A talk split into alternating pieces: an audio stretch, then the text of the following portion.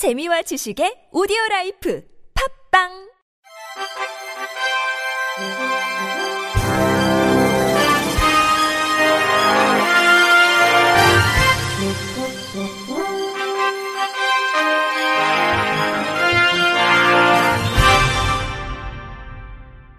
청취자 여러분 안녕하십니까? 8월 첫째 주 주간 KBIC 뉴스입니다. 며칠 전 발달장애인의 부모들이 상복을 입고 복지부 앞에 모였습니다. 정부의 장애인 탈시설 정책이 자신들에겐 사형 선고라며 거리로 나온 겁니다. 장애인이 집단 생활을 하며 정해진 시간에 먹고 자야 하는 시설에서 나와 사회 안에서 자유롭게 살아가도록 하자는 정책을 발달 장애인 자녀를 둔 부모들이 이토록 필사적으로 반대하는 이유는 무엇일까요? JTBC 윤재영, 서준석 두 기자가 취재했습니다. 에어컨이 넘어지지 않게 강목으로 둘러졌고 모든 서랍엔 자물쇠가 달렸습니다. 식탁은 경첩으로 의자는 끈으로 고정됐습니다. 25살 중증 발달 장애인 이모 씨가 부모와 사는 집입니다. 전모 씨 발달 장애인 부모. 식탁을 집어 던지는 거예요. 이걸 고정을 했더니 이제 의자를 집어 던지는 거예요. 내가 얘랑 싸워봤자 이길 게 없고 그냥 안 깨지는 걸로 바꾸자. 특수학교 졸업 뒤 어머니가 아들과 집에 갇혀 산 게 벌써 6년. 최근 앓고 있던 병이 심해진 어머니는 막막합니다.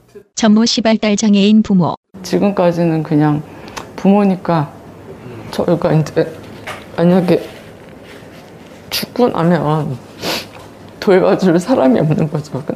그래서 시설을 알아보게 됐는데 아, 또 요즘은 또 뭐 탈시설 뭐 그런 얘기들이 나오니까 더 답답하고 70대 어머니는 40대 중증 발달 장애인 유모 씨를 집에서 20년째 돌봤습니다. 유 씨는 종일 같은 동요를 듣습니다. 민경의 발달 장애인 부모. 소리 좀 줄여. 엄마 귀 아파서 그래. 나이 든 어머니는 이제 맡길 곳을 수소문하지만 시설은 이미 꽉 찼습니다. 민경의 발달 장애인 부모. 나는 우리 아이가 좀 쾌적한 데 가서 좀 인권도 보장받고 행복하게 살 그럴 시설이 좀 있었으면 좋겠어요. 국가에서 좀 해주셨으면 좀 좋겠어요. 반대로 탈시설을 적극적으로 추진하라며 컨테이너 옥상에 올라간 사람들도 있습니다. 시설에서의 생활은 감옥에서의 생활과 질적으로 다르지 않습니다. 박경석 전국장애인 차별철폐연대 상임공동대표. 인권 침해가 없는 개인별 지원 서비스가 가능한 가족과 같은 주거 환경이 가능한 그러한 것들로 변화돼야 된다. 탈시설 정책은 장애인이 시설 밖에서도 안전하게 살 수 있는 체계를 만들어 장애인이 점차 시설을 나와 살게 하는 방향입니다. 많은 선진국이 채택했고 한국에도 인권위와 유엔이 권고한 방향입니다. 하지만 발달장애인 부모들은 탈시설은 현실성이 없고 사형 선고라고 합니다. 민경의 발달장애인 부모. 24시간 돌봄이 필요한 아이인데 어떻게 그렇게 따로 가서 어떻게 얘를 본다는 거예요. 정부는 내일 장애인 탈시설과 관련된 장기적인 계획을 발표합니다. 그 미래는 어떤 모습이 될 수 있고 문제는 없을지 더 알아봤습니다. 시설에서 나온 장애인들이 자립하도록 한 서울시의 장애인 지원 주택. 뇌성마비 지적장애인 강 씨도 4개월 전에 왔습니다. 혼자만의 공간과 물건이 생겼고 하루 평균 10시간 1대1 서비스를 받습니다. 검색을 이렇게 한번 해보려고요. 혼자서 하면 되겠어요? 아니면 조금 도와줘? 한번 해보려고요. 민선화 장애인 지원 주택센터장. 의사소통이 전혀 안 되시는 분들이 계시거든요. 근데 여기 와서는 개인별 인력이 거의 24시간 풀로 다 붙어 있으니까 무슨 말인지 알게 될 정도로 그렇게 조금 좋아지시는 분들도 계시거든요. 하지만 한계도 느낍니다. 민선화 장애인 지원 주택센터장. 정말 한시라도 눈을 떼지 못한 사람들 같은 경우에는 너무 동, 고립되는 삶을 산다며 주택에서의 삶이 뭐 더 행복할 수 있다. 뭐 그거에 대해서는 저는 물음표가 있긴 하거든요. 인력과 예산, 지역사회 인프라도 아직 불충분합니다. 정부도 이를 알고 있다고 합니다. 보건복지부 관계자. 시설을 완전히 없애는 거는 아니고 계속적인 보호가 필요하신 분들 같은 경우에는 주거 서비스라는 용어를 변경시켜서 그런 유형을 그대로 남겨둘 테고 국내 시설에 머무는 장애인 약 3만 명 중 발달 장애가 약 80%로 대다수입니다. 지난해 3월과 6월, 올해 2월과 5월에도 중증 발달 장애인과 그 보호자가 스스로 목숨을 끊었습니다. 김연아 전국 장애인 거주 시설 부모회 공동 대표. 살려고 맡긴 거죠. 같이 살 수가 없으니까. 대안이 있어야 된다고 생각을 해요. 그런데 지금은 그런 대안도 없는 상태에서 지금은 그것밖에 없어서 그래도 그거에 의지해서 살아가고 있는데 그것을 뺏으려고 하시니까 비극이 되풀이되는 걸 막으려면 탈시설 정책도 장애의 특성을 고려해 세밀하게 준비할 필요가 있습니다. JTBC 서준석입니다. 정부가 제23차 장애인 정책조정위원회에서 탈시설 장애인의 지역사회 정착을 돕기 위해 향후 20년간 단계적으로 자립생활을 지원하는 탈시설 장애인 지역사회 자립지원 로드맵을 확정했습니다. 로드맵에 따르면 정부는 2022년부터 2024년까지 3년간 시범 사업을 통해 장애인의 자립을 지원할 수 있는 제도와 인프라를 구축합니다. 탈시설 지원 사업이 본격화하는 2025년부터는 시설 거주 장애인 등을 대상으로 매년 750여 명씩 선정해 지역사회 정착을 지원하고 2041년에는 시설 전환을 마무리한다는 계획입니다.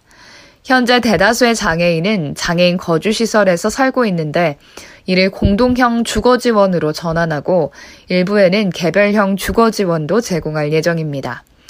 이를 위한 첫 단계로 시설에 거주하는 장애인을 대상으로 자립 지원 희망 여부를 묻는 조사를 연 1회 시행합니다. 아울러 자립 전 중간 단계 거주 공간인 체험홈과 자립 지원 시범 사업을 통해 사전 준비부터 초기 정착까지 체계적인 자립 경로를 구축할 방침입니다. 한국장애인고용공단은 2차 추가 경정 예산을 통해 장애인 취업 지원 예산 49억 원을 증액받았다고 밝혔습니다. 이를 위해 공단은 4,200명을 추가로 지원합니다. 우선 장애인 취업 성공 패키지 대상 인원을 2,000명에서 3,000명으로 늘립니다. 코로나19에 따른 일자리 감소, 저소득층 장애인 증가 등 고용시장 악재에 적극 대응할 방침입니다. 외에 장애인 인턴제 200명 확대, 600명 지원, 장애학생 취업 지원 2,000명 확대, 7,000명 지원, 중증장애인 지원 고용 1,000명 확대, 6,000명을 지원합니다. 한국장애인재활협회가 청년 행복제안 서머 이벤트를 진행합니다. 이번 이벤트는 청년들의 일상생활의 사연을 공유해 장애 인식 개선과 함께 장애 감수성을 증진시키고자 마련됐습니다. 만 18세에서 34세 청년이라면 누구나 참여 가능하며 내용은 개인, 점포, 기업, 대학 등 유형에 무관하게 장애 관련 경험이라면 무엇이든지 제한이 가능합니다. 참여 방식은 구글 폼 링크에 접속해 상품 발송과 후속 활동 지원을 위한 이름, 휴대전화 등 개인정보를 입력하고 양식에 맞춰 청년들의 직접 경험을 작성하면 됩니다. 이벤트 종료일인 오는 15일까지 제한 양식에 맞춰 경험을 공유한 청년 전원에게 커피 쿠폰을 지급하며 우수 사례로 선정될 시에는 상품으로 대상 1명, 에어팟 2세대, 최우수상 2명, 5만원 상당의 기프티콘, 우수상 5명, 모바일 영화 티켓 2매가 주어집니다. 시상은 20일 청년 포럼 여름 랜선 토크 온라인 시상식을 통해 진행될 예정입니다. 국립재활원이 처음으로 중앙보조기기센터 희망드림 서포터즈를 모집합니다. 대상은 장애인, 노인 등을 위한 보조기기에 관심이 있는 대한민국 국민으로 오는 13일까지 중앙보조기기센터 누리집 공지사항에서 서포터즈 지원하기를 눌러 서식 작성해 제출하면 됩니다. 활동 기간은 8월 23일부터 11월 30일까지 약 3개월로 서포터즈는 홍보 기자단, 종이 인형, 도안 디자인, 우드락, 조립 모형, 도안 디자인 총 3가지 부문으로 운영됩니다. 홍보 컨텐츠 제작 기자단 부문은 학생에 한해 가능하고 보조기기 사업 홍보 콘텐츠 제작 및 기사를 작성하며 보조기기 사용자 종이인형 도안 디자이너 부문은 장애인 노인을 주인공으로 하는 장애인 노인을 주인공으로 필요한 보조기기를 포함해 종이인형 도안을 디자인합니다. 중앙보조기기센터 전시장 만들기 우드락 조립 모형 도안 디자이너 부문은 전시장을 우드락 3차원 입체 퍼즐로 만들 수 있는 조립 모형 도안 디자인을 하게 됩니다.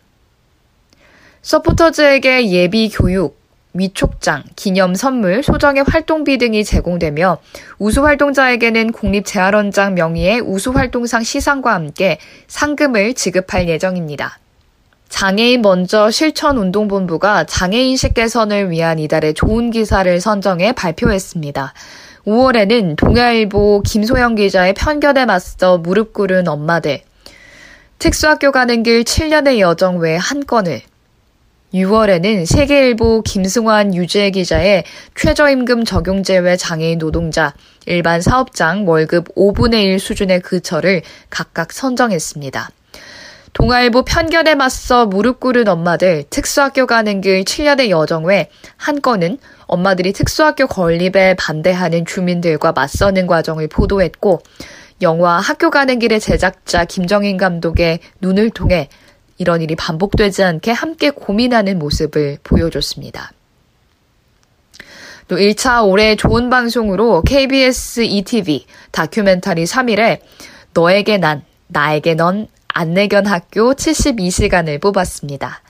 KBS 이 다큐멘터리 3일, 너에게 난 나에게 넌 안내견 학교 72시간은 시각장애인의 두 눈이 돼 세상을 연결해주는 안내견이 되기까지 20여 명의 훈련사와 동고동락하며 교감을 나누는 안내견 학교의 모습을 보여줬습니다.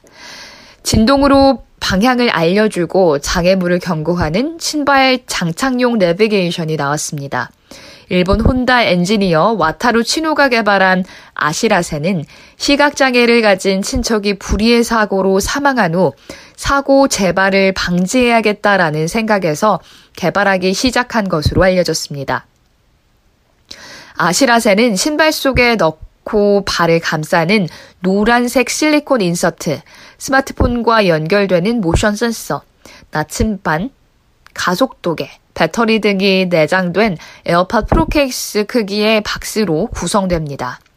스마트폰에서 목적지를 지정하고 집을 나서면 진행 방향에 따라 진동으로 알림을 제공하며 진행 속도와 장애물도 알려줍니다. 현재는 low-top 스니커즈 운동화에만 착용할 수 있지만 상용화 시점에는 더 많은 형태의 신발에 착용할 수 있도록 개선한다는 계획입니다. 이상으로 8월 첫째 주 주간 KBIC 뉴스를 마칩니다. 지금까지 제작의 이창훈, 진행의 유정진이었습니다. 고맙습니다. KBIC.